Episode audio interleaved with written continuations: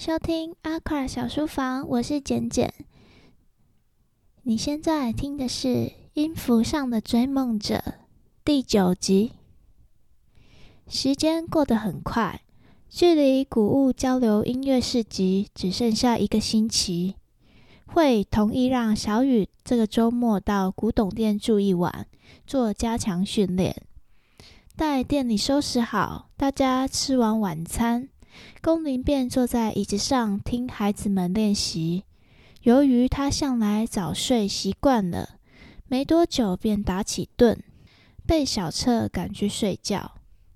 他们继续练习，练到某一个小节，对于作曲家要传达的情绪，双方的想法分歧，讨论许久，还是得不出共识。小雨有点沮丧之际，肚子咕噜咕噜的叫了。小彻闻声，噗嗤一笑，放下长笛，说道：“走吧，带你去吃宵夜。”小雨坐上了脚踏车后座，两人悄悄的，不敢吵醒爷爷，顶着满天星光往外驶去。夏夜的微风凉爽极了，吹走了他们因演出将至而衍生出的不安与紧张。小彻说道。带你去吃我很喜欢的一家青州小菜。每次我半夜睡不着，就会自己偷偷跑去吃。小雨轻笑，对于他们这个年纪的孩子来说，大半夜偷偷溜出去还是挺刺激的。他将被风吹起的发丝顺进耳后，看着圆润明亮的月亮，轻声说道：“哎，问你哦，嗯。”你长大之后想做什么？小彻静默了一阵子，才回答：“我想成为在世界各国演出的音乐家，演奏我心中的音乐，以及成为让爷爷骄傲的孙子。”说完这句，他耳根微微泛红，听着少年羞涩却直白清楚的答案，小雨心中有些羡慕。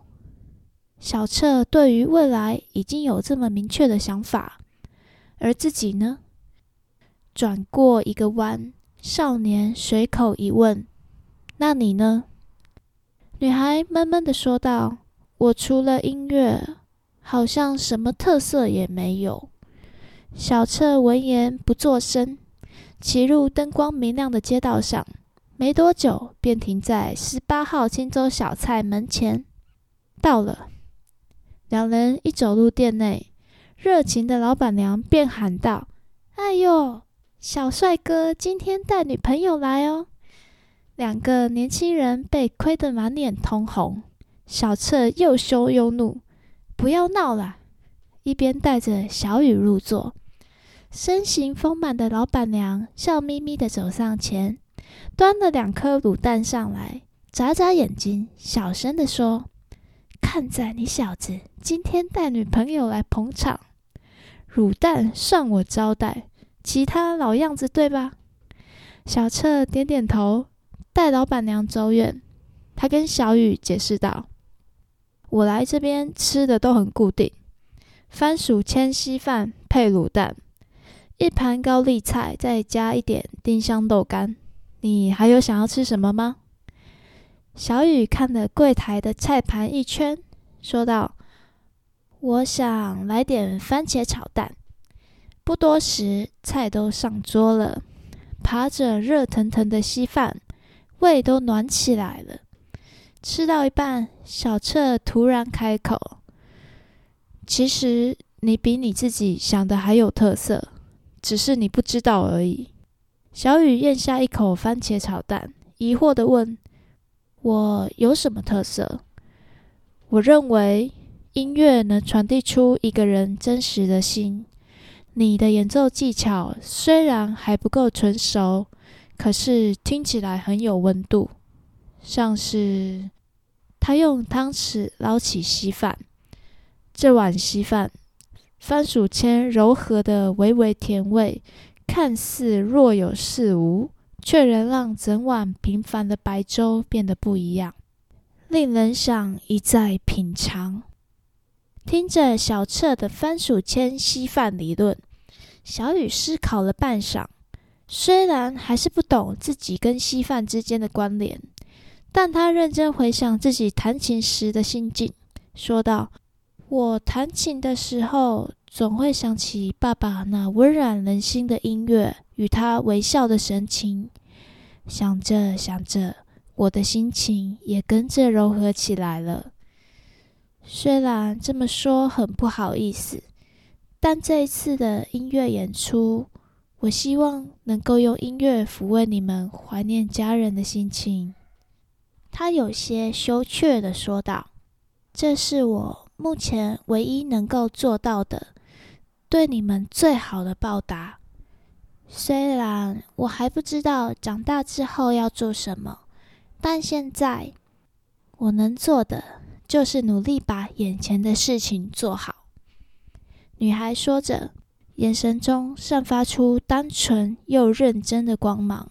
小彻看着她眼中的光，心中默默浮现一些想法：谁说你没有特色？你最大的特色，就是为了别人的事情也能倾尽全力，总是努力又乐观的活着。只要一直看着你，好像就能得到前进的勇气。小彻，小雨轻声叫唤他的名字，他这才回过神来，发现自己竟然看小雨看得呆了，而且这副德性还被老板娘逮个正着。这不，他正站在柜台后方，对他露出姨母笑呢，真是令人别扭极了。走了啦，小彻红着脸扭过头。催促小雨赶快吃一吃，不等老板娘还想亏他什么，付了钱赶紧溜了。坐在脚踏车后座，小雨不明所以的问：“小彻，我们刚才为什么要走得那么急呀？”